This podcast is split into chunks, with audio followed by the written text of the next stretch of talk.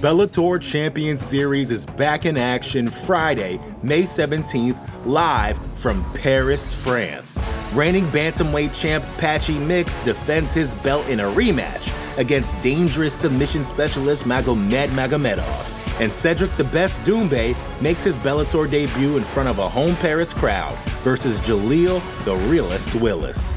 Don't miss the action live at noon EST on HBO here in the US. And visit Bellator.com slash watch for information on how to watch around the world. This is the very first time you'll be able to stream a Cedric Doumbé fight here in the US, so make sure you don't miss it. Support for this show comes from Sylvan Learning. When children love learning, they can tackle any challenge life throws at them. Sylvan's Insight Assessment can help you determine if your child is ready for what's ahead. It can also identify gaps in learning and point out areas that could be of concern for your child so they can tackle what's to come. And right now, it's the best price of the year at $29. Go to sylvan29.com to learn more and get your child's assessment for only $29. That's S Y L V A N 29.com. the Vox Media Podcast Network.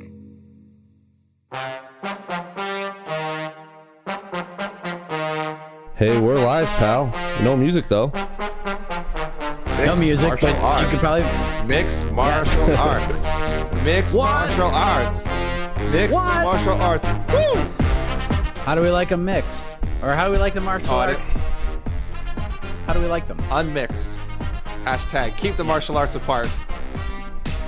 Yes, uh, Casey does it way better. You'll hear the theme song on the podcast network. But welcome everybody to the UFC Charlotte live preview show here on MMAfighting.com. We got some early day MMA coming up tomorrow in Charlotte, North Carolina. The main event, a big one in the heavyweight division. What are the stakes for both these guys? We will discuss. Pivotal co-main event in the light heavyweight division between Anthony Smith and Johnny Walker. We get some compelling matchups. We had some weight misses. We had some second chance weight makers. And we had a fight pulled from the card at the weigh-ins today. We'll discuss all of that and more. But I'm Mike Heck. We have Jose Youngs to my left. We have AK to my right. AK, I'll start with you. I think you know where I'm going to go with this, the way we typically start all of these. I have to Oh. say, the hangover from UFC 288 didn't linger on. I think it only lasted a couple of days. I think we've already turned the page towards this Saturday and future events. So, where would you gauge the excitement levels for this card? What would be the gymnastic score for you for UFC Charlotte? Uh, I mean, this has to be in the low eights. Uh, main card isn't bad. Main card isn't bad. It, it would have been stronger if they'd kept Angela Hill and Mackenzie Dern on here, but I get it. We have to uh, provide, we have to spread out these fight night main events uh, level fights for some reason. So, uh, okay, fine. Uh, but Anthony Smith, Johnny Walker could easily be the main over uh, Rozenstruik Almeida. So that's nice. That's a nice top two. Ian Garry, very intriguing. Uh, Carlos Ulberg and uh, Potieria getting promoted to the main card with uh, one of the other fights falling with what? Oh, after after Angela Hill and um, Dern got moved, and then a banger, welterweight banger, Alex Morono to me is the top of the top. Sorry, opening the card. So it's not bad. Uh, you've got some veteran names on the prelims too. So, but I, it, it can't go that high. Like I said, if if pay per views, uh, UFC pay per views start at a nine, fight nights start at an eight. I don't think this card is like so bad that it drops below there, but I'll go like I think I said this for a recent card as well, and I'll stick with the score. It's a pretty safe um, fight night score, uh, diff- degree of difficulty, 8.2, 8.2. So that means I'm like I'm like optimistic that if it hits everything, you know, we get some cool finishes in the prelims, maybe a couple of welterweight wars, and and some uh, you know newsworthy happenings in in the top two fights. That to me is the definition of like a really fun, sort of enjoyable card to watch and and uh, to cover as a media member. So 8.2, Mike. 8.2. I'm get, I'm knocking it up three decimal points just because of an 11:30 a.m. Eastern prelim start time and a 3 p.m. main Yes, card. you're right. Can't go wrong with that. Not factor in. Love the Did not factor in. ABC. Love the yes. Love the love the network TV times. Jose A- AK brought up a point because Anthony Smith, Johnny Walker was the original main event for this card, and that fight obviously has some stakes in this division considering where it's at right now. Mm-hmm. And then about a month ago, we found out that Jairzinho Rozenstruik versus Jailton Almeida gets bumped up to the main event spot. So I have my theories as to why this move was made, but why was this move made in your opinion? Because they obviously read MMAfighting.com, so they want Jailton Almeida in the spotlight. Isn't that correct, AK? That's so. That's not. I mean, that is one theory. Um, I don't know. Maybe they just wanted a heavyweight, like a marquee heavyweight fight on ABC. That just might be the answer because anytime you have heavyweights at the top of the card, there's just something about heavyweight fights in any combat sport that kind of captivate the what's it called like the casual audience i guess i would say as i also forget to pull my my camera up too so the joys of producing and talking at the same time um, anthony smith and johnny walker would be a great uh, fight night main event for like an espn plus or an espn like an apex fight but UFC on ABC, how many do they do? Two, three a year? The last one was Brian Ortega versus Yair, correct? Am I wrong? Yeah, that was the Long Island card. That was the Long Island card. And then there was another one. I think Max Holloway and Kattar was one of them too. So they really like to put in these these marquee fights between guys that'll be fighting for the title soon. And obviously, Johnny Walker and Smith could be fighting for the title in their next fight after this. But Maybe they just wanted a main event with a heavyweight slobber knocker, uh, striker versus grappler. Maybe they just want all eyes on Jailton Almeida. I don't know, but I mean, I guess I don't hate the fight either. I love that fight. Yeah, AK, you've heard my my theory, and on to the next one. It was after the Sergey Pavlovich win over Curtis Blaydes. Jailton, the UFC is prepared to strap the rockets to Jailton Almeida, and I think they realize that their current heavyweight champion, one of their biggest stars, Jon Jones, has an exit strategy. If it's not an exit strategy, it's a time away strategy. Like if he beats, he's said many times, he beats Stipe, he's heading on out to the pasture, if you will, and maybe he'll come back if Francis comes back. So we might be in a situation where the title is going to be vacated, and Sergey Pavlovich unequivocally deserves to be one half of that fight. I feel like Jailton Almeida is kind of the plan here. Um, let's get him a, a, a, a tough matchup, but a favorable matchup to his style. And if he goes out there on ABC and just destroys Jairzinho Rozenstruik, well, he's going to get a ton of buzz. And we throw him and Sergey into a, a potential vacant title fight situation. Can't really go wrong there. That's been my theory as to why this is done. I think they feel like Jon's stay here in the UFC as heavyweight champion could be a short one. So they're having a to put a backup plan in place, if you will. Uh, do you agree with that theory? Do you have your your own reasons, or are you more with Jose? Just let's just throw heavyweights in this situation. Both these guys look good getting off the bus and look scary in their own ways. So let's just do that instead of the light heavyweights.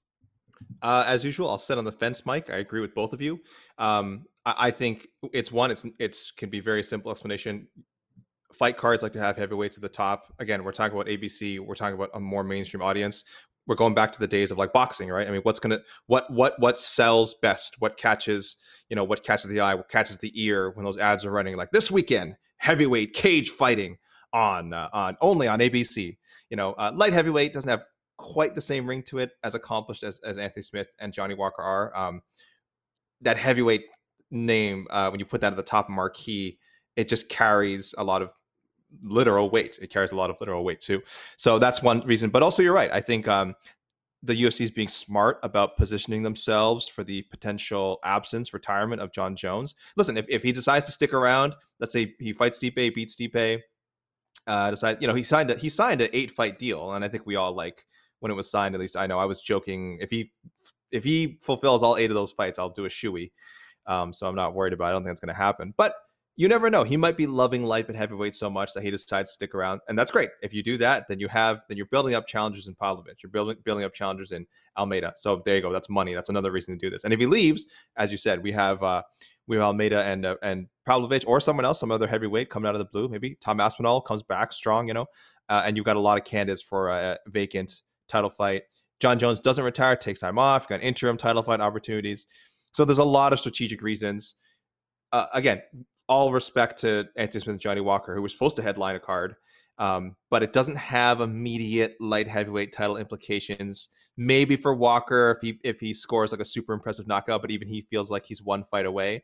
So again, from a from a casual standpoint, from a future booking standpoint, I think they I think they got this right. And also God forbid, should something happen in the next 24 hours and that main event falls through, you can slot Anthony Smith and, and Johnny Walker right in there, and people won't be too uh, too upset about it. I don't think.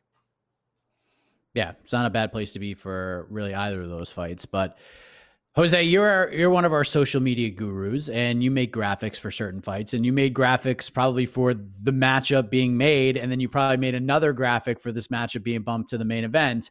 And most of the comments that I remember seeing was sort of RIP Jairzinho and Jailton's going to kill him and all these different things. And this is clearly the toughest test of Jailton Almeida's career no doubt about it. He's a massive favorite in this fight. I mean, a ginormous favorite in this fight.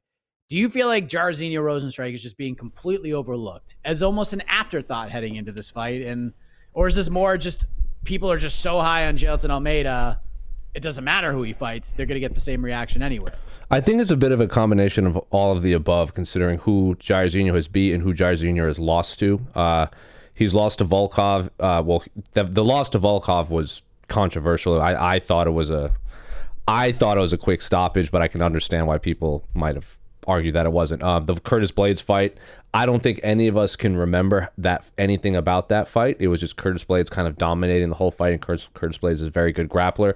Ciryl Gane just outpointed him for five rounds, and that was kind of when Ciryl was on the up and up, and he was just outpointing like Volkov and uh, Jairzinho, and then he lost to Francis Ngannou in what 15, 20 seconds before France, and that was the one that propelled Francis to the title shot.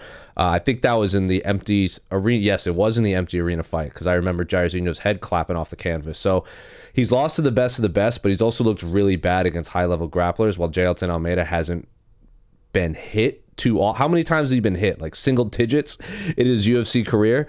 Uh, Jairzinho is a 30 plus pound there's 30 pound difference between him and Jailton. Jailton's like 230 and Jairzinho's like 265. But Jairzinho isn't a fighter that uses his weight like you think he would. Like like Curtis Blaydes is a big guy, Pavlovich is a big guy, Ciryl Gane is a big guy, and they use their weight to their advantage. Like they'll lean on you, they'll grapple you, they'll throw you around. Jairzinho is not that. So if Jailton takes you down, that's pretty much a wrap for anyone in the heavyweight division. It's maybe not Curtis Blaydes, because Curtis Blaydes is a very good grappler, but I think it's just a combination of the above. We've seen Jairzinho lose to high level grapplers, and Jailton is the pinnacle of high level grapplers, and Jail and Jairzinho has looked real lackluster, and Jailton has not. So I think it's a combination of the hype train meets a guy who we've seen come out on the wrong end. Now, we've seen this kind of matchmaking before, like when Rob Font fought Adrian Yanez. Rob Font kind of got pieced up by Chito Vera, and then Adrian Yanez was putting people away pretty violently and pretty impressively. And we saw what happened with that. Rob Font kind of had a you must have forgot type moments. Can Jairzinho do that? I don't know. My money says no, but I understand the odds. I think it should be a little closer because Jairzinho is a is a very talented fist fighter and he punches very, very hard. So nine strikes. Nine strikes. There you go. Jailton Almeida has absorbed over five UFC fights. That is just absolutely insane. That's just absolutely insane numbers. AK, uh, one might say you've been very high on Jailton Almeida. One might say you've been maybe higher than anybody on this website. You talk about this man. You've said on certain shows that he will be a UFC heavyweight champion. And the sky's the limit for this man. Right now, he's a minus 500 favorite against Jairzinho Rozenstruik. Is this where you expected it to be? Are you surprised that the the lines are so high? It's not high enough. It's not high enough. I'm surprised. It's, it's this is listen. If you're out there, uh, if you're one of those people who who, who wants who puts down big bets on uh, on heavy favorites, like I mean, I I, I wouldn't because if I whenever if I ever bet on MMA, it's like two dollars, three dollars, five bucks, maybe ten dollars something. And I think like a five dollar bet on like uh, Almeida will win you like like uh, I don't know, 50 cents, something like that. So it's like, that's probably too much. Actually, I don't think a five, I don't think it wins you 50 cents. I think it wins you like five cents. Anyway, don't, don't do it. That's what I'm saying. Don't make small bets. Uh, if you, you have to be on that Drake money to be going like, you'll, we'll see some Drake tweet on, uh, on Saturday, you know, his, uh, his betting partnership. Like, oh, he put down 450 grand on Chancellor Almeida, then that's cool. But no, man, it could be higher. It could be a lot higher. And, th- and that's not to say that I think this is like a walkover because this is this was the right matchup. I think this was suggested on on to the next one multiple times, Mike. Um, and it makes so much sense. Jairzinho is the more experienced fighter in the UFC, he's fought the much better competition. Um, again, I, I do think Almeida is like, you know, is the truth. I do think is the real deal. But the names he's beaten, of course, in, including the legendary Parker Porter, uh, not exactly not exactly a murderer's row of, of heavyweight contenders to, to, be generous to him and, and his opponents. But uh, Jairzinho has been in there with tough guys. Uh, we mentioned we mentioned uh, not getting hit a lot, and that's good, of course, obviously at heavyweight. But Jairzinho, he doesn't need to like hit you too many times to put you down. So it only if he lands one or two, one shot, two good shots. Uh, I don't know. I don't know if Almeida how he's going to withstand that. But again, he's probably going to take him down, so we won't find out. That number might stay at nine. You guys said nine strikes he's been hit with. It might not go up on Saturday. The real, what the only thing disappointed to me about this matchup, Mike, is that uh, it's not going to test. I think the biggest question mark about, about Jailton, which is his gas tank. Um, I don't know anyone heavyweight who will besides like a Jon Jones, besides maybe like a Stipe Miocic, Ciryl Gane, like the literally top, top, top, top of the division, guys who can win quick but also know how to win decisions. Um, he's lost one decision in his career, back, back, back in the day, way before the UFC. Other than that, he rarely goes past the second, uh, the midway point of the second round, and he's also usually dominating these fights. So it's not like he's being his gas tank is really being tested. You know, I think you're people would agree your gas tank uh, lasts a little bit longer when you're in control of the time and you're the one dishing out the punishment as opposed to necessarily being on the defensive and taking damage and all that. So uh, that's my concern is is I, am convinced he'll win. I just don't know if this is going to answer that many questions about like how close he is to really being, uh, you know, the potentially the, the best heavyweight in the world. Um, he has all the skills. Super exciting guy. I like the matchup. Um, so let's let's take it for what it is. But I, I would say by the time fight night's over, let's not read too much into it. Um, even if he runs through uh, Jairzinho somehow. Parker Porter lasted eight seconds longer than the Pleasure Man in his UFC well, career. Just just throwing that out there. I, I, I, I was gonna make a very body joke, but I won't do that. I won't do that for the. There's kids watching right now, so I will not make that joke. It's for the children. It's for the children. I absolutely get that. I mean, what's the, the biggest question yeah. you?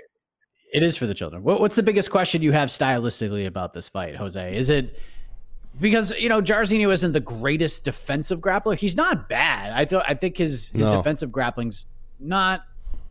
It's it's probably a little slightly underrated, but it's not great.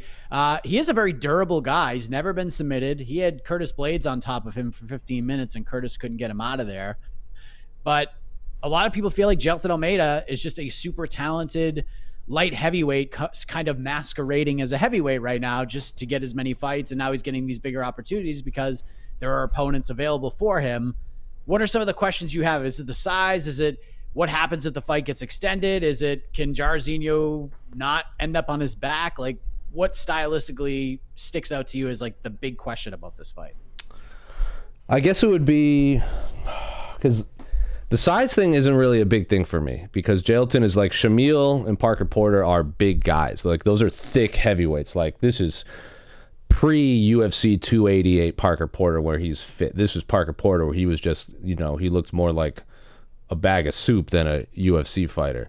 Uh, so the hev- the weight thing isn't a big factor for me. It's if Jailton takes him down, will Jairzinho what like let's see Jairzinho's defensive grappling against a high level grappler who's going to be hunting for a submission because to my knowledge, off the top of my head, I don't think Curtis Blaydes has any submissions, and if he does, it's they're not in the UFC. So as much as we talk about, especially me, how good of a wrestler and grappler Curtis Blaydes is, he's not a guy that'll when he takes you down, he's just hunting for guillotines and arm bars and leg locks and everything. He's going in there to ground and pound you and finish you like that and just control you. Jailton is not that. When he takes you down, he is immediately looking to either like snatch an arm, snatch a leg, snatch a neck, or something like that. So I want to see what Jairzinho looks like off his back. Can he keep him off? Because we always say you'd stuff one takedown, great there's gonna be more coming. It's like what Colby Covington said in your interview when you asked him about Israel Adesanya. He's like, I'm not gonna shoot for one takedown. I'm gonna shoot for five thousand takedowns. Can you defend? can you defend the the you defend the first one? Can you defend the next four thousand nine hundred ninety nine coming over five rounds? That's my biggest question. And my I guess for Jailton, it's he's like he's fought heavy hitters. Like Shamil hits hard, Parker Porter hits hard, but they're not refined like Jairzinho. Like Jair, Jairzinho has dynamite in his hand, but he's also a sniper and he has lunging punches. So he'll punch you from very awkward positions. Like when he knocked out um, Overeem, that was like a lunging hook. Like that'll knock anyone out. Like when he knocked out um, Daukaus, that was just quick and violent. And Daukaus was a small heavyweight too. That should, and he's going down to light heavyweight. So Jairzinho historically has done well against heavyweights that aren't the biggest heavyweights, but he loses to guys like Volkov and Curtis Blaydes and Ciryl Gane, who are very clearly tall, powerful heavyweights. The way he knocked out uh, JDS was again an awkward punch, a weird strike. So Jailton, if he gets if if Jairzinho did his homework and stuffs him a few times, can he avoid those strange looping punches that seem to come out of nowhere that are fast and accurate? Those are the biggest questions I have. Can Jailton avoid the weird striking from Jairzinho? And can Jair- Jairzinho survive when he's being drowned in the middle of the octagon? Because 25, fighting a grappler for 25 minutes is tough. And fighting a high level striker for 25 minutes is tough. So those are my biggest questions. It's very boring because it's this is very much a striker versus grappler, and I feel like everyone's just gonna have the same questions. Yeah, I mean, it, again, it's uh, is is Almeida to struggle getting Rozenstruik down? But I think you're right, Jose. It's to be more of sort of the Colby esque style where if he doesn't get him the first time, he's going to keep going and going. And if he does, and Jairzinho Rozenstruik, I know you're not overly concerned about the weight difference, but if Rozenstruik can somehow keep things going and Almeida has to work for the second, third, fourth takedown to get him down, how much will that wear on him as the fight plays on? Because right now, most people feel like this fight ain't going more than seven and a half minutes. In fact, uh, minus 210, the under one and a half here. So a lot of people favoring this fight to end very quickly. So, AK, I assume you're going Jailton Almeida here with the minus 500 odds, but uh, how does he get it done? How quickly does this happen? What do you think? Yeah, I think I think he'll become the first fighter to submit Jairzinho, so that'll be a nice feather in his cap. Uh, I agree with you know you're asking about what what's part of the style matchup sort of uh, is, is is most intriguing and yeah we talked about the grappling a lot but i, I am going with sort of the, the, the last half of um jose's point the questions on the almeida side i i do worry a little bit about the striking uh mostly the defense the offense not that important that's not really how he's gonna you know win a title if he ever does but the defense i'm trying to think mike the last champion who was like supposedly one dimensional. I guess you I guess people would say would you know call out Khabib, but I think Khabib was a very underrated striker. It's just you know he, he's not going to get into a kickboxing battle if he can take people down, and I don't know if Jailton like is on that level of of, of well roundedness, um, which is you know uh, who is you know we're talking about Khabib Nurmagomedov, but I'm talking about but we've just seen so little of his offensive striking, uh, and he's and being able to take people down to avoid you know striking battles is not the same as striking defense, right? It's it's there's gonna come a point where someone's gonna be able to stop him.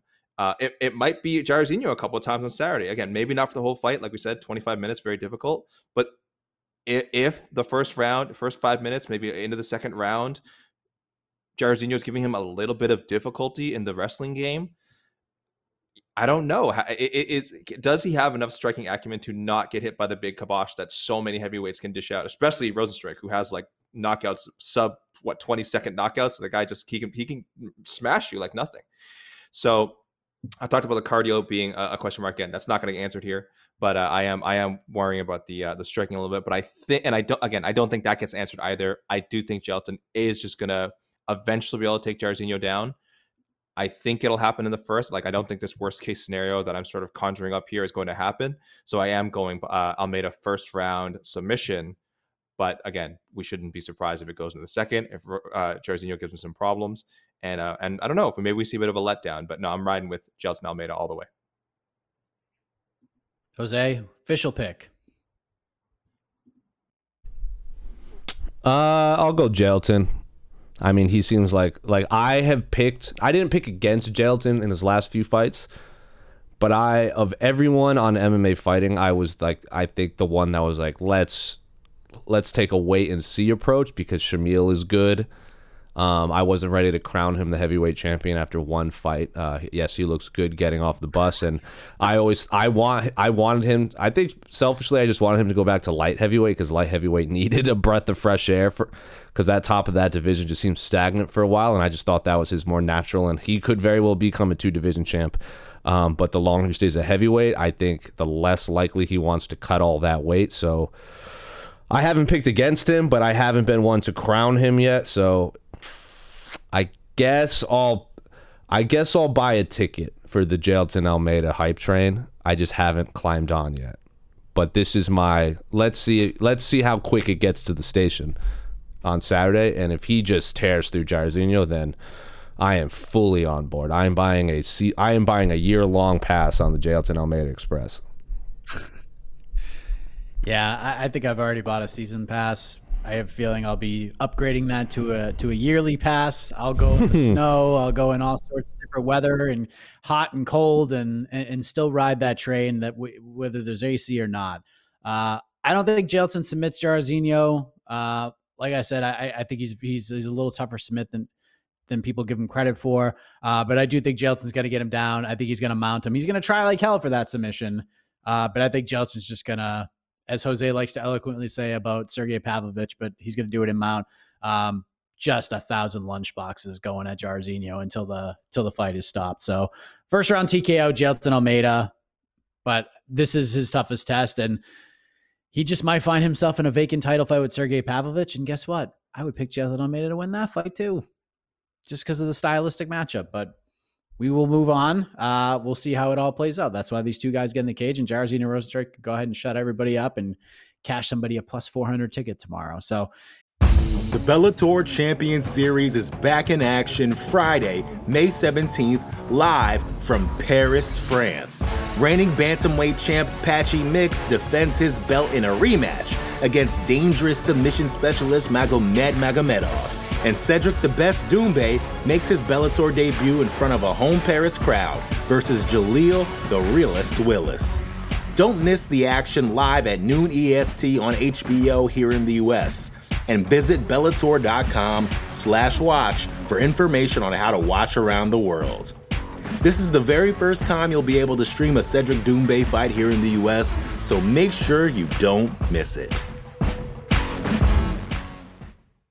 Co-main event, we mentioned it earlier, Anthony Smith versus Johnny Walker.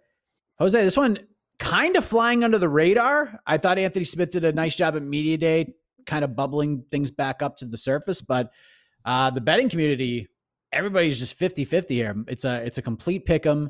But I think it's a really interesting fight. I think Johnny Walker, this is a step up. This is kind of like the Corey Anderson step up all over again. It's like a take two in, in a sense. Johnny Walker's been at SBG. We've seen different styles from him. We've seen crazy Johnny Walker. We've seen somewhat subdued Johnny Walker.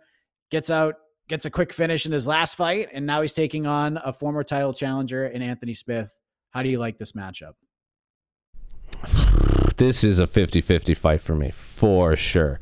Uh, Anthony Smith, before that weird Ankalaev uh, injury, like it kind of messed up his leg, it was his leg, right, or ankle he was like, if he had won that, he'd obviously been fighting for the title. And he's a guy that he was he had submitted Devin Clark, Jimmy Crute, and I believe no knocked out. No, Jimmy Crute's leg went to like died in the middle of the fight too, and then he submitted Ryan Spann. So he's on this. He was on a tear of not just winning but stopping guys. And yeah, he had the weird Alexander Rakic loss, and Glover knocked all his teeth out, and he lost to Jon Jones. But he's beating guys the way he's supposed to be beating guys.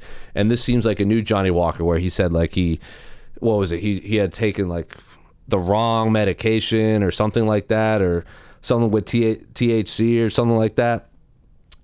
Um, and he was just like tripping balls in there, so he just wasn't himself. And then since he's got his head back on, he's submitted Ion Iwan Cutelaba, and then he TKO'd Paul Craig. So this seems to be like the new violent Johnny Walker of old this is a 50-50 for me because we haven't seen Anthony Smith since his weird leg injury, and Johnny Walker seems to have his head on right, and he's only lost to Corey Anderson, who a lot of people think is a top. Do we think do we think Corey Anderson's a top five light heavyweight? Even though he lost to Nemkov, I don't know, maybe top seven, maybe. And then Krylov, AK definitely knows what happened to Krylov in that Krylov fight. And the Thiago Santos fight was boring. And then he got knocked dead by Jamal Hill, who's the current champion. So he's uh, like Anthony Smith. He's beating the guys he's supposed to be beating in violent fashion, and he seems to be coming up short to high level competition. This is a 50 50 fight for me. Completely agree. Uh, I think we had some some technical difficulties moments ago, but I think we're okay now. Uh, AK, are you the same with are, are you the same with Jose here? Uh, 50-50 fight. Not really sure. Do you favor? Do you do you have a side here? I guess I should say. Uh, I do have a side. Let me first say I, I like Anthony Smith. I've always been a fan. He was one of my first, uh, I would say, big interviews I did for MMA Fighting um, before he kind of blew up and became a contender. I was on the Anthony Smith bandwagon early, but yeah, I'm a fan of the guy. Uh, so I'm going to do him a favor here, Mike, because I always pick against him, and he keeps winning. Um, so I'm going to do it again. I, I, picked against him uh, uh, in the Devin Clark fight, which I think he was a pretty favorable, like a pretty big favorite. I'm not sure why I did that. Completely wrong. Uh, uh, Jim Crute, I want to say he was the underdog, so maybe I was justified there. But again, and that one ended kind of in, a, in, a, in an odd way. So, but still, that was a win for uh, for Anthony Smith. No argument there. And uh, Ryan Spann, Ryan Spann, I also thought he was going to beat Anthony Smith. Anthony Smith took him out pretty handily. So. I, I don't know. I maybe I have no feel for it. I think oh Ankalaev I picked, but I mean again, if you pick if you pick against the guy so many times, eventually you're going to be right. So, Anthony, I'll pick against you again. Uh, hopefully, this will give you good luck on Saturday. But I am also doing it because I'm kind of a believer now in the Johnny Walker like SBG alliance. I know the early results of that partnership were ugly. He was losing. The fights were friggin' boring but maybe it just takes time, right? Maybe it just takes time to sort of acclimate yourself with a new team, with a new mindset, a new style. Because I thought he looked great against Cutelaba, looked great against Paul Craig. Maybe he's just naturally inconsistent, has nothing to do with the camp change. That's also possible. But again, I'm I'm going to be most optimistic I can for Johnny Walker's career and say like it's it, it's locking in. Whatever's going on with him and John Kavanagh and the team at SBG, it's locking in. It's working. They're harnessing his immense talent so I'm going to pick Walker. I, think I'm going to go Walker by uh, knockout in the first, somewhere in the first two rounds. All right. Uh, I have no idea how. I'm picking Anthony Smith here. I think this is just a, a, a, big step up. And Anthony Smith, very smart fighter, very high fight IQ. I think he's ready for anything Johnny Walker's going to throw at him. But it would not surprise me if Johnny Walker wins this fight. But uh, AK, I'll go to you, my fellow matchmaker here. Uh, a little fantasy matchmaking. Where does the winner of this fight go? Because this division is in a weird place. We have Jamal Hill as champion. Yuri Prochazka doesn't appear he's coming back anytime soon. We have Magomed Ankalaev, who the UFC doesn't seem very high on right now after that fight with Jan Blachowicz. We have Jan Blachowicz. Alex Pereira is now up at 205. What are the stakes here? Could the winner of this fight, especially if it's Anthony Smith, find himself in a title fight. Are they fighting for a title shot right now?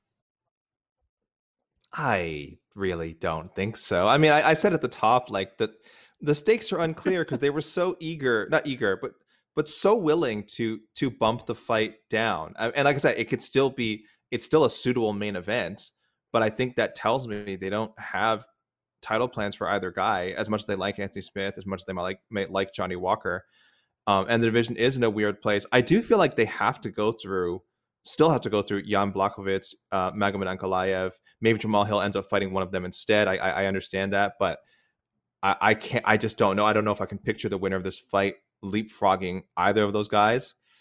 Um, Alexander Rakic is coming back at some point. He might be a logical opponent for one of these guys. I don't know how long they have to wait for that. Uh, Volkan Oezdemir has a fight, right? Volkan Oezdemir. Oh no, he wanted to fight. Um, he wanted to fight uh, Pereira, Alex Pereira, when he comes up. So I don't know. There's options. I I would be very surprised if somehow either of these guys gets a win, even if it's like a first round knockout submission, whatever, uh, and is able to parlay that directly into a title shot. I think a lot of names in front of them would have to. Uh, uh, misfortune would have to befall them. Let me put that way to for them to to get um, to open up that path to either Johnny Walker, Anthony Smith. So, so my best friend, no, I'm going to uh, give a little Otno preview here and say I won't be, I won't be matching up either of these guys with uh, Jamal Hill. Should should they uh, should they get a win? Jose, do you feel like the winning stakes are even for both guys, or do you feel like? Yeah, or do you feel like like if Anthony wins, he has the better chance over Johnny Walker if he wins to get a title shot? If that that makes sense. I think so. I think Anthony Smith has more to lose just because of his age, and he has a lot of opportunities outside of the outside of fighting. Like he does, he does this because he likes to do this. Um, he's not getting younger. Johnny Walker is still kind of a fresh face at the top of the division. Like he hasn't fought for the title yet. Uh, he's a big, exciting guy. Anthony Smith is an exciting fighter too. I just think he's what had fifty something fights. He's not getting, like I said, he's not getting younger. He has the broadcasting as the analyst. This seems he's very clearly in the second half, maybe even past that. Like the the last twenty five percent of his career, he's past the seventy five percent mark of his career. So I feel like Anthony Smith has more to lose because a loss to Johnny Walker would be two in a row after, and he, if he had beaten Ankalaev, he would have gotten that title shot 100%. May, the thing, if he wins, he was supposed to fight Jamal because people kind of seem to forget that. He was supposed to fight Jamal before they took Jamal and put him in the title fight against Glover. So maybe Jamal just wants to rebook that because he wants to be active. So if Anthony Smith wins, I feel like he has more of a claim to the title shot than Johnny Walker. I still feel Johnny Walker is one win away. Maybe if they do Johnny Walker versus Ankalaev or Johnny, I know Jan keeps saying he wants to go to middleweight, but if Anthony Smith wins and he gets the and they just rebook that fight for the Boston card, like that we keep hearing about, that might be happening in August, makes sense, especially if Yuri's not ready. Yeah, Anthony Smith has more to lose and more to win in this matchup. I would agree with you. I do feel like the rush to get Alex Pereira up to 205 was the backup here with for Yuri. Like if you can't do Yuri, eh, let's just throw in this Pereira guy since Jamal just beat Glover Teixeira.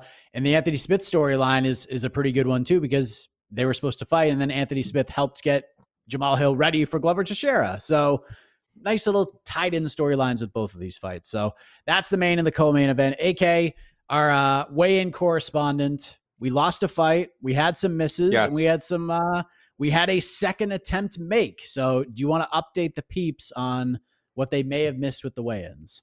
Yes, we lost a fight. Uh, Pete Rodriguez was supposed to fight Natan Levy on the prelims lightweight bout. Uh, Pete Rodriguez coming down from 170. This would have been his seventh pro bout. Something went wrong, apparently. Uh, he was pulled from the fight for weight management issues, according to the UFC. Uh, Natan Levy and his team, including his coach, Eric Nicksick, uh, very vocal about what went wrong. Uh, as soon as, excuse me, as soon as the news went public, they were very, uh, well, le- actually, Levy, I think, broke it on his IG literally minutes before it was officially announced. And then his team just said, laid out all the cards and here's what happened he was supposed to make 155. We, we heard he was having trouble. We said 160. We said 162. And for whatever they said, they kept declining. Uh, you guys can check uh, our store on MMAfighting.com uh, for the uh, sort of the comments from Natan Levy and, and uh, Eric Nicksick. But uh, yes, not none too pleased with Pete Rodriguez kind of spoiling this opportunity for both of them. Uh, we did have a couple of weight misses. We had Daniel Rodriguez on his first attempt come in half a pound over. Uh, he took an extra hour, cut it. He's that fight with Ian Machado Garry official, no problem there and we're still kind of waiting to see what happens with Bryan Battle. He came in 173, two pounds over the limit for a non-title welterweight bout. I- believe the fight is going to happen. I think they're just working out the uh, purse penalty. I-, I haven't heard anything about the bout being canceled, so I assume that one's going through as a catch weight. Uh, his fight with um, Gabe Green, Gabe Green, who made weight. So there you go. So a little bit, a little bit of weigh-in drama, uh, including uh, I guess we should mention uh, Rozenstruik weighing 34 more pounds than Almeida, but uh, that's normal for Almeida. We fought um, Abdurakhimov, Parker Porter, and both guys were over 260. Um, Almeida came in 231 today. Yes, he did. Uh, last thing, we'll take some questions. Jose, what's what's the fight on the card? It could be a main card fight because I feel like most of the attention has been on the top two fights. Yeah. Uh, what's what's the other fight that has has your attention that you are excited about that we have not discussed yet? I mean, D Rod and Ian Garry is fun because that is as much as people call Ian Garry just the human equivalent of a golden retriever. Daniel Rodriguez is just the human equivalent of a pit bull because that dude is mean. Both, ni- both very nice people in the outside of the octagon. Both Like, can you think of two different people? This would be like if Nate Diaz fought Sage Northcutt back in the day. It's just they're just on different levels of humanity. Um, I'm very excited about that fight. Daniel Rodriguez is very durable, a very a very exciting fighter that makes things like he's not just going out there and blowing the doors off you. He's go you're getting in a fight. Like as Anthony Smith said, he's like Ankalaev has had 20 MMA matchups, never had a fight. Daniel Rodriguez has had a lot of fights. I, so I'm very because if Ian Garry wins, he's arrived. I think I really do think that he's. I don't know if he's a future champion, but he very much belongs in the top 20 welterweights of the world. I ha- I I like the approach he's taken. He's not being thrown up the rankings. It seems like every matchup he gets a, a big jump. This seems like the the, the test for him because Daniel Rodriguez is durable. He's an in your face type of guy. He's got a anyone that has a throat tattoo of the year they were born. I'm about it. That fight, I'm I just like that fight as a fight. I'm not even saying that's a high level martial arts fight like I love. I just want to see that fist fight between just two different individuals. Then on the on the prelim cards, I cannot believe that Matt Brown has never fought Court McGee. That is crazy to me, considering they've had they've been in the UFC for like 40 years combined. So those are the two I would have to say. Matt Brown's never in a boring fight. Court McGee, one of the like the pioneers of both men, just pioneers of and two t- as AK, AK's favorite, two tough vets, two tough veterans fighting on the prelim card. So, uh, yeah, I'm a lot of tough, couple tough fight, veterans on this prelim card, huh? We got Bryan Battle. I, I, I, almost thought for a second you were going to say they had that dog in them, and I was just going to leave. No, because I'm not an asshole, and I don't use that phrase. Oh like God. if, if are you are no I, it is. It's no it's, it's no it's, it's stupid. It's stupid. Um if are you even a professional fighter if you don't post a a, a photo of a lion or an eagle or uh-huh. an x-ray of a dog inside your chest? Like you're not yeah. but don't do it because it's dumb and overplayed. Well said. AK what stands out to you that's not getting enough attention here uh, Jose covered most of the bases, but I actually kind of love the fight between uh, Ji-yeon Kim and Mandy Boom. Boom? Boom.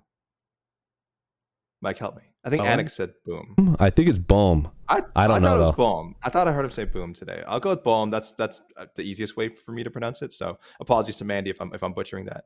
Um, Ji-yeon Kim's kind of like quietly, like made herself this like great action fighter. Uh, I mean, people knew people knew she could strike, but uh, she's really like on a nice run of, uh, of, of of of good, compelling fights. So, you know, she's missing sort of when we talk about like great strikers and great like must see brawlers that that like knockout power. I get it. That's just not something that she's really like capable of. Um, but man, she gets in there and scraps. She gets in there and scraps. So I got to show some love to my women's flyweights. I'm, I'm a fan of that division. I love that division. I love strawweight. I still feel like neither of those divisions get enough love. Um, strawweight, I'm not sure why. Flyweight, because everyone's just like, oh, but could this person beat Valentina? And it's like, okay, it doesn't matter. There's other good fights in the division. So uh, shout outs to my uh, to my ladies 125ers. I mean, the correct Jose got the correct answer. It's definitely the D Roddy and Garry fight. I am more mm. intrigued by that fight than any other fight on the card, and than any other fight this weekend. I'm more intrigued with that fight than the main event and the co-main event because for a lot of the reasons Jose said. Like, is Ian Garry the dude? Is D Rod you know, is he still good to go? I mean, D Rod is is a gamer and he's a fighter, but he's also getting up there in age as well. And Ian Garry's a young buck trying to make a statement. And I think the winner has Kevin Holland waiting them uh, waiting for a potential fight later on this year. So uh, I think the stakes are high to maybe get the the Kevin Holland fight, but I'm fascinated to see. A loss doesn't kill Ian Garry. It stings, but it doesn't hurt him too badly because he's so young. And if Ian Garry wins, that's very good for everybody, especially if the UFC does decide they want to return to to Ireland and they could take Ian Garry with them, and we'll see what happens. But uh, to go a little way, lower Mike, than that, oh, go ahead. We we have. I I, I don't. I, well, sorry, you're probably just about to bring this up. I'm sorry, I interrupted. We have an actual women's bantamweight fight. I'm not making this up. We this is happening. We have a we have a, a, a women's bantamweight scheduled. Uh, look, what was it? Two weeks ago, we were supposed to. Both fight, both fights had a fighter miss weight. They became catch weights. we had Karol Karol Rosa recently going up to 145 for no reason, uh, a top 10 bantamweight, and, and losing in a featherweight fight. So let, let us please uh, not you know let us not gloss over this. Uh, Tainara Lisboa and Jessica Rose Clark did successfully make weight. We have a women's bantamweight fight in the UFC. This is something to be celebrated. So good job, ladies, and um, let's let's do some fighting. There you go. That's Yes. my. Tainara That's what they say, right? Is, uh, yeah, T- Tainara Lisboa is uh, she's fun. She's fun. She may not be a great fighter, but she's fun to watch. She's a get or get got type of fighter. Yes, I'm very excited for Uh, that fight. I'm also intrigued by the Cody Stamann Douglas Silva de Andrade Mhm. fight. Um, I remember a conversation I had with Eric Nicksick at the beginning of the year, and I was like, "Who's the fighter in the gym that you know you think can make the most impact? That you're you're paying attention to the most? Like, not that he's not paying attention to everybody, but uh, the fighter he said to like watch out for that he's most intrigued about is Cody Stamann. Three losses in a row, had that tough submission loss, and then now he's on a two fight winning streak. He's got a pretty tough test in Douglas Silva de Andrade. I, I think Cody Stamann will win that fight, but let's see if he can get back on back on the streak here. There'll be three in a row, and we'll see if he can make his way back up. A lot of promise when he got to the UFC. He's getting a lot of wins, and then he went on the Schneid, and let's see if he can bounce back and make it three straight. So it's not a bantamweight fight; it's a, a catch weight at 140 pounds, which you didn't even know until the weigh-ins happened today. But there we go. The Bellator Champion Series is back in action Friday, May 17th, live from Paris, France. Reigning bantamweight champ Patchy Mix defends his belt in a rematch against dangerous submission specialist Magomed Magomedov. And Cedric the Best Doumbé makes his Bellator debut in front of a home Paris crowd versus Jaleel the Realist Willis. Don't miss the action live at noon EST on HBO here in the US. And visit Bellator.com slash watch for information on how to watch around the world. This is the very first time you'll be able to stream a Cedric Doumbé fight here in the US, so make sure you don't miss it. All right, we'll take a few questions from the peeps, and then uh, we'll get on out of here. All right. Here's a name that we didn't talk about once, considering he's coming off a very big win over a very important figure. Oh boy. Ah, gotta see Ihor's dance again. Yes, the duelist, AK, the duelist, getting in there He- with one Carlos Ulberg. What do you think about Yeah, this? He is not getting any respect in this fight. Have you seen the odds for this fight? Uh, minus four twenty five for Carlo- Carlos Ulberg. Wow. Those are those are Bellator odds, man. Like I mean, look, I get. Listen, I uh, he's on a, he's on a win streak. Uh, he's knocked out his last two opponents. There's some MMA math going on there, right? Potieria lost to um, Nico uh, Negumereanu. Ulberg beat Nico Negumereanu. So like, there's a lot of if you're just looking at like bullet points, you're like, oh, Ulberg should be. Ulberg is super handsome. There you go. There's another bullet point. That's like my that adds that that moves shifts the odds by like 50 points right there. Uh, but I don't think anyone with this little UFC experience who is not like you know some superstar in another promotion. It's not like I don't think he was like a superstar kickboxer either, right? He was a good kickboxer, not a superstar. Should be a minus four fifty or, or sorry, whatever the odds you read off. What, what did you say it was on DraftKings, Mike? Minus four twenty five. Minus four twenty five. I don't know, man. I'm, I, I'm not even saying like Potieria is that good. I just don't think a matchup with again, this such unknown properties. Either guy, I don't know. Maybe people are smarter than me. I remember, like, I remember Ulberg came in with quite a bit of hype, city kickboxing, and then you know wasn't great in his first fight. Um, and that's why I guess he's bounced back, and I guess the reputation is there of like, oh, he, you know, he just had a stumble. It happened. He had a stumble in his first fight. Um, he is he is who we thought he was. You know, he is like this legitimate prospect. But I am just stunned by those odds. So uh, I don't, I don't. I'm not saying to make a pick. I'm not making a pick, but um, there's a good chance you could see that dance. I don't know that dance that made a lot of people mad. By the way, And that Mhm. loss was to Kennedy and Nzechukwu, and that loss has aged incredibly well. Very well. Very well. Very, very well. And Sure. he seemed to have learned a lot from that fight because his style, like, still kind of aggressive, but it's a lot more calculated. He's not just going bananas like he did in the Nzechukwu fight. Uh, the Negumereanu fight really impressed me because I thought I thought Negumereanu was going to be a real test and a real problem for him. Yeah. Oh, yeah. Nope. Not going to happen. So that was a really impressive win. Um, Uh, what do you think? Ninety-two percent By the oh, by the ninety-two percent on Tapology picking Ulberg, so pr- pretty reflective of the of the odds out there. Ninety-two percent. Yeah, I mean, Carlos Ulberg has looked very good. Um, he's uh, you, it's hard to bet against City Kickboxing boys, especially when they're all on one card together. But Carlos Ulberg doesn't have that. Like he, like he was part of like that that collective where when like Israel or Hooker or Volkanovski or like any of these like like Blood Diamond, any of those guys were on the card. There always seemed to be another one on the card with them, so they could peak together. That's not the case this time. So I'm very curious how Carlos Ulberg looks when he doesn't have the rest of his stablemates with him because he got like the Kennedy fight. Obviously, uh, we interviewed Kennedy right after, and he said, "City kickboxing boys like to keep their head straight down the middle and use like footwork to get out of the way." And Kennedy just blasted Carlos Ulberg between the eyes, so he did his homework. So if uh, if his opponent this week, the Shogun Killer as they call him, Ihor does did his homework, That'll be a fun fight. But Carlos Ulberg is a beautiful man and he's a beautiful fighter, and I'm very excited for this. I'm very excited for this matchup. They're not going to be top 15, but I think the next fight after this will be interesting for sure. Completely agree. All right. We have a lot of questions about a lot of things. Okay. Can we see another double retirements in the Brown versus McGee matchup? Oh, What do you think, Oh. AK? Damon talks to Matt all the time. I don't recall Matt ever being firm on like this is the last year for me or he's probably a guy who is always like, you know, it's in the back of his mind, right? But as long as he's making good money, as long as he feels healthy, um, as long as he's not going on some crazy ass like, you know, eight fight losing streak, um, he's gonna hang around. The, the Bryan Barberena fight was a good one. You know, his most recent whatever split decision loss, fight of the night winner. So nothing, nothing, and he beat Dhiego Lima before that. So nothing in his like most recent fights, I think, for him is telling him like, oh, it's it's time to go. It's time to walk away. Um, so I don't know. I don't know if we see the double. I I would be surprised if either guy retired on Saturday. Frankly, I, I admit I haven't been re- brushing up. I don't know if McGee has mentioned it at all. Uh, like Jose said, I'm glad this fight is finally happening. It just feels like it's something that should have happened a long time ago. They both have great backstories, of course, very famously, you know, surviving um, some pretty severe uh, drug habits back in the day. That's why Matt Brown's called the Immortal. Um, it was a big story for Court McGee when he was on the Ultimate Fighter.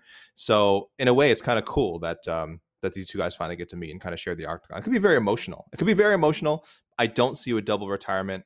I understand the question though. We do have um, there's some older fighters on the card. Not to not to date people, but uh, Tim Means is also on there. He's kind of been cranking away. I don't know. I don't think we see any. I'll be honest. I don't think we see any retirements on Saturday. But I, I understand the question um, because we did see uh, a, while, a while ago with like we thought Clay Guida was going to retire, and uh, who was it that actually did on that card again?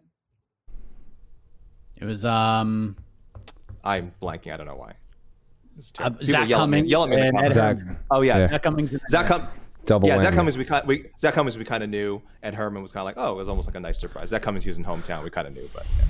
I think that I hear rumblings that the UFC wants to go back to Salt Lake at some point. Correct. And if Court McGee is McGee. if Yeah. Court McGee is going to retire, there is one place in the world he can retire, and that is Salt Lake City, his hometown. I covered Hmm. that first fight years ago when it was Yair Rodriguez versus Alex Caceres in the main event. And we had fighters like Cub Swanson and Santiago Ponzinibbio in the on like the early prelim cards. I think it was Cub Swanson Kawajiri or something like that on the early prelims. It was a very bizarre card, top to bottom, but in hindsight, very fun. Court McGee was the only like the only local fighter on the card because like Josh Burkman didn't fight on that card. The entire media room cleared out after Court McGee's fight. Like they all went. That he he did our scrum and then he did a scrum for just local media and then they all left. and then the only fighters back, the only reporters backstage were me, John Morgan, Kenny from Junkie, and another local another local reporter who was just doing a like here's what happened on the entire card but that was it They- it was the court mcgee show essentially in the media room like no one even really knew how to score mma so if court mcgee's going to retire it has to be in salt lake city Can I can I mention one sneaky retirement possibility? oh yes. I do wonder, and I'm not speaking this into existence. I have a lot of respect for this fighter. I'm not saying she should retire, but I do wonder if Jessica Rose Clark, um, if she suffered another quick loss, like we said, Lisboa is a kind of get or get got fighter. This could end in the first round again. Um, and not just that, it's not just losing. It's that Jessica Rose Clark has had a lot of like injuries over the last few years. Um, she's pretty experienced. Like I mean, she's been fighting since 2012 and she's been in some hard fights. So I do wonder, but like Jose said, it could be one of the situation where maybe she wants to retire in Australia or something. You know what I mean? Maybe, maybe, maybe that's you know because I think I, I, always think that's a great thing for fights to do, but also sometimes those opportunities don't come along and you can't just hang around and, and wait for them. So that's just a sneaky again, only because the question came up. Yeah. I still think nobody retires, but I think Jessica Rose Clark. I, I do wonder if another tough like quick first round loss would have her um, maybe just sort of thinking about it. Yeah, yeah they're going. They're favorite they're going to Sydney, so if she's going to retire, that might be the spot to do it. Yeah, maybe so. All right, let's see. We're getting a lot of questions about the main and co-main still. Um, a lot of them, we a lot of them we've already answered. Like, who do you think will win between Johnny Walker and so on and so forth? Sure, sure. Whoa, that's a big question. Uh, it's more of a statement, but you can address it. You can't it. actually judge a card until after the fights. Haha. There have been so many so-called average names that produce really good fights, and vice versa. Yeah. Big names laying eggs.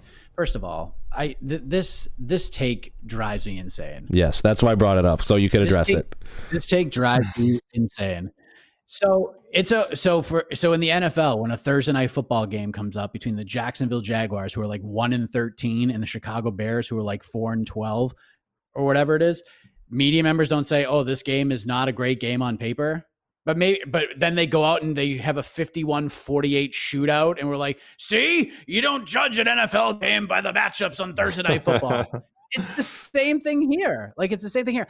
I'm not saying don't watch this card. I am not Jed Meshew saying, "Hey, if you have other things better to do, go do them. Ignore this and watch it read MMA fighting," which if you want to do that, that's your prerogative. But this will be a fun watch. Like I don't think anyone who who's going to watch this card is going to regret it.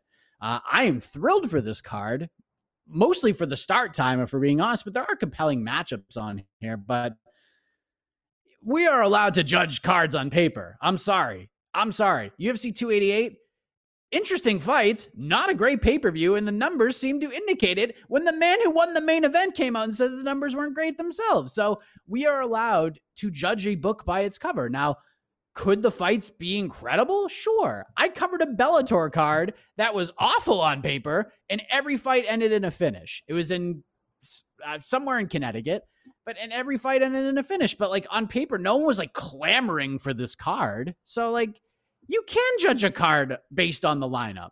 And maybe it over yeah, delivers. Uh, 8.2 is a good score. I give it what yeah. 8.5? That's that's good. And, that's a good card. Yeah.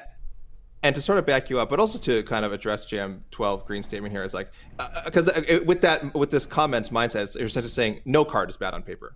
That's that's what this that's what this comment says. No card no card is bad on paper because you don't know how it's going to turn out, which is fine, whatever. But but the whole point of the the, the gymnastic scale is really like, um, Someone is. I can hear someone breathing. Probably me. breathing intensely, Jose, w- waiting on bated breath for my. I, uh, I'm just no. waiting. I'm waiting to for the next when AK Lee, the oh, mean okay. one, comes out and he starts swearing. No, no, no, no, no, no, not at all. No, because I'm not. Like I said, this comment, I, I get. Uh, I, Mike, Mike is a little more agitated by this comment than I am. Like I said, I just don't like the idea that you can't that you can't judge any card on paper because that's just silly. I mean, of course, some cards look better than others, but the and the, but the gymnastic scale again is not even a oh this card looks like it's it's this good. It's just like it, it's it's the potential for it. It's the potential for it, right? And and and that's why it's always going to be higher than the actual like quality of the card. If you ask me to rate like the fights, like how I think they'll turn out, and name value and championship implications and, and like possible entertainment value, most cards will be way lower. Like a lot of these UFC cards, the fight nights they trot out, the Apex cards, way, way, way lower. So degree of difficulty is just like the highest possible it can reach. But uh, I'm, I'm I'm kind of agree with with my best friend there, where we're saying like, listen, some cards are just better than others, and it's okay. It's not it's not a criticism of the fighters. It's not even really a criticism of the matchmakers it's just the nature of the UFC now where they have to trot out so many cards for their TV deal. So that's good. We're just being honest. We're just being honest with people. Um, yeah. It, it, wow. Yeah, shout out. Shout, shout outs for thank you. shout outs for honesty. Shout outs for honesty. Um, so yeah. So uh, yes, you absolutely you're allowed to be critical. And but yeah, I had to make the air horn extra loud for for honesty. That was very yeah. That's the that's the honest air horn. That's what we're gonna call that's, it. that's good stuff. So here's a question that I don't quite know what he means, but it's if I'm interpreting it right, I would love to get your answers. What fights would you put on this card from the other UFC fight nights? I mean, we had one with Angela Hill and Mackenzie Dern, which is now main event. Um, I guess would you would you shuffle up any from like I next guess week's card? I that are on honestly. I honestly think like this would have been a good question for like that Song Yadong card, where that seems like a one fight card. This fight, I Uh-huh. think, ha- is. I think this fight is pretty balanced. Honestly, this fight card is pretty balanced. Yeah, it has a lot of interesting bad. fight. I would possibly take fights from this card and put it on other fight cards, but nothing. I wouldn't. next week, like next week's card. Yeah. like next week's card. Yes, hundred percent. That's what I'm saying, like- that's a tough one. like if you if they had decided to take Anthony Smith and Johnny Walker and made that the main event, I would understand that. But it, this is an ABC card and they want to stack the lineup, so I wouldn't add anything to this card. If anything, this fight card has fights like We we've been talking for an hour and we've not talked about Alex Morono and Tim Means. Like that's how good this fight card is. Like this is a this is a good ABC fight card. Yeah, it's fine. No one said it was a shitty card. Nobody said. I don't remember any of us saying it was a bad card. Next week's, eh, not great, but it's fine. They're back at the apex. But I think the fans who are attending this one are going to enjoy themselves, and the people who are going to watch are going to enjoy themselves. And they get to go out Saturday night and have a great time with their friends and family and loved ones, and had a full day of fights to watch. And they're doing it right now too with Bellator, so can't can't go wrong. You can't go wrong. But yeah, I mean, this is pretty balanced. I, I agree, and I like the Alex Morono Tim Means fight too. Alex Mhm. Morono is uh, has looked really good lately. Even in the Ponzinibbio fight, I thought he looked really good on short notice, and until he got stopped, which didn't love the stoppage. Didn't love that stoppage even still. We'll take a few more because we're getting a lot of the same questions. Yeah, last one then. Okay.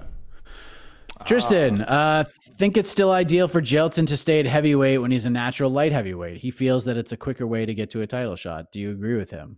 I mean, Yes. clearly, Tr- Tristan, you've listened to enough heck of mornings and a part of so many of our shows that you know my take on this. I've already said it here, so I don't need to, to and Tris- reiterate. but Tristan's a longtime commentator, but we've had a lot of questions about this specific. Like, is Jailton Hmm. should he go to light heavyweight? Should he stay at heavyweight situation? Look, the look the the champion the, is a natural light heavyweight. Jon Jones. Jon Jones is a natural light heavyweight. That's true. He's the, he's the champion. So yeah, I, I, for sure. Uh, Daniel Cormier was a natural light heavyweight. He went up and won the title. So heavyweight is there for the for the taking. And and we said it right from the beginning of the show. We've seen so many paths now where if Almeida puts on an impressive performance on uh, Saturday, for him to fight for some sort of UFC gold, whether whether he manages to get a fight with Jon Jones, you know, unlikely but possible. Whether it's for a vacant title after Jon Jones leaves, very likely. Whether it's for an interim title, very likely. The path at light heavyweight is just so weird right now with Yuri. With Yuri, um, again, when is he coming back? What are they planning to do with Jan and Magomed Ankalaev after that draw? We still don't know. Like, I hate how they've handled that situation. Like, we just don't. It may be in the fighters' end too. I don't know, but like, there has to be some sort of update because that fight was a long time ago. It was months ago now. And somehow Ankalaev and Blachowicz aren't booked yet. Alex Pereira's coming up too. That's another kind of a weird fight. So if you're if you're um, uh, Almeida, you're just looking at all that like enjoy that for now, guys. Like I'll, I'll, I'm I'm gonna come back. Let me come back to light heavyweight in a year. And if he has won the heavy uh, some some version of the heavyweight title by then, he walks right into a light heavyweight title shot or is one away. So he's absolutely very very smart. He's going up to light uh, to heavy and, and knocking out some and taking out some of these guys. So yeah, great decision. Yes, Last- positivity. We, we, we appreciate that. Um, we Uh, like positive stuff. I think we've answered pretty much all the questions. There are a lot of the similar ones, and I know AK has to go do some KSI festivities. Woo! Yeah. Misfits boxing. press forgot all conference. About that. People, watch that watch that Thursday press conference. If you didn't see it, you can find it at MMAfighting.com. I'm sure we I, we have a post with it in it. We have highlights from it. That was the dumbest best thing I saw all week. It was better than the Jake Paul Nate Diaz press conference. That is. For Oh my sure. god, yes, oh, a million, a million times, a million times. All right. Well, We have no, wonderful. we we still have no music. So Mike, you're going out a cappella style. Going out acapella style. Uh, tomorrow, 11 a.m. Eastern, uh, People's Pre-Fight Show. Myself, Casey Lyon will be back joining us, and then we'll have a post-fight show after the fact. AK and I will do some matchmaking on on to the next one. So thank you very much, and shout out to all the moms out there. Enjoy Yeah. Mother's Day weekends. You deserve it. Get pampered. Spend Love that you, money. Mom. Get your hair did.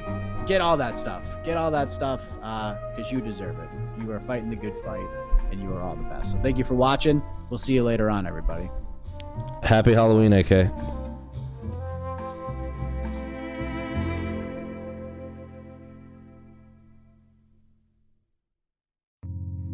You're listening to the Vox Media Podcast Network. The Bellator Champion Series is back in action Friday, May 17th, live from Paris, France. Reigning bantamweight champ Patchy Mix defends his belt in a rematch against dangerous submission specialist Magomed Magomedov. And Cedric the Best Doumbé makes his Bellator debut in front of a home Paris crowd versus Jaleel the Realist Willis. Don't miss the action live at noon EST on HBO here in the US. And visit Bellator.com slash watch for information on how to watch around the world. This is the very first time you'll be able to stream a Cedric Doumbé fight here in the US, so make sure you don't miss it.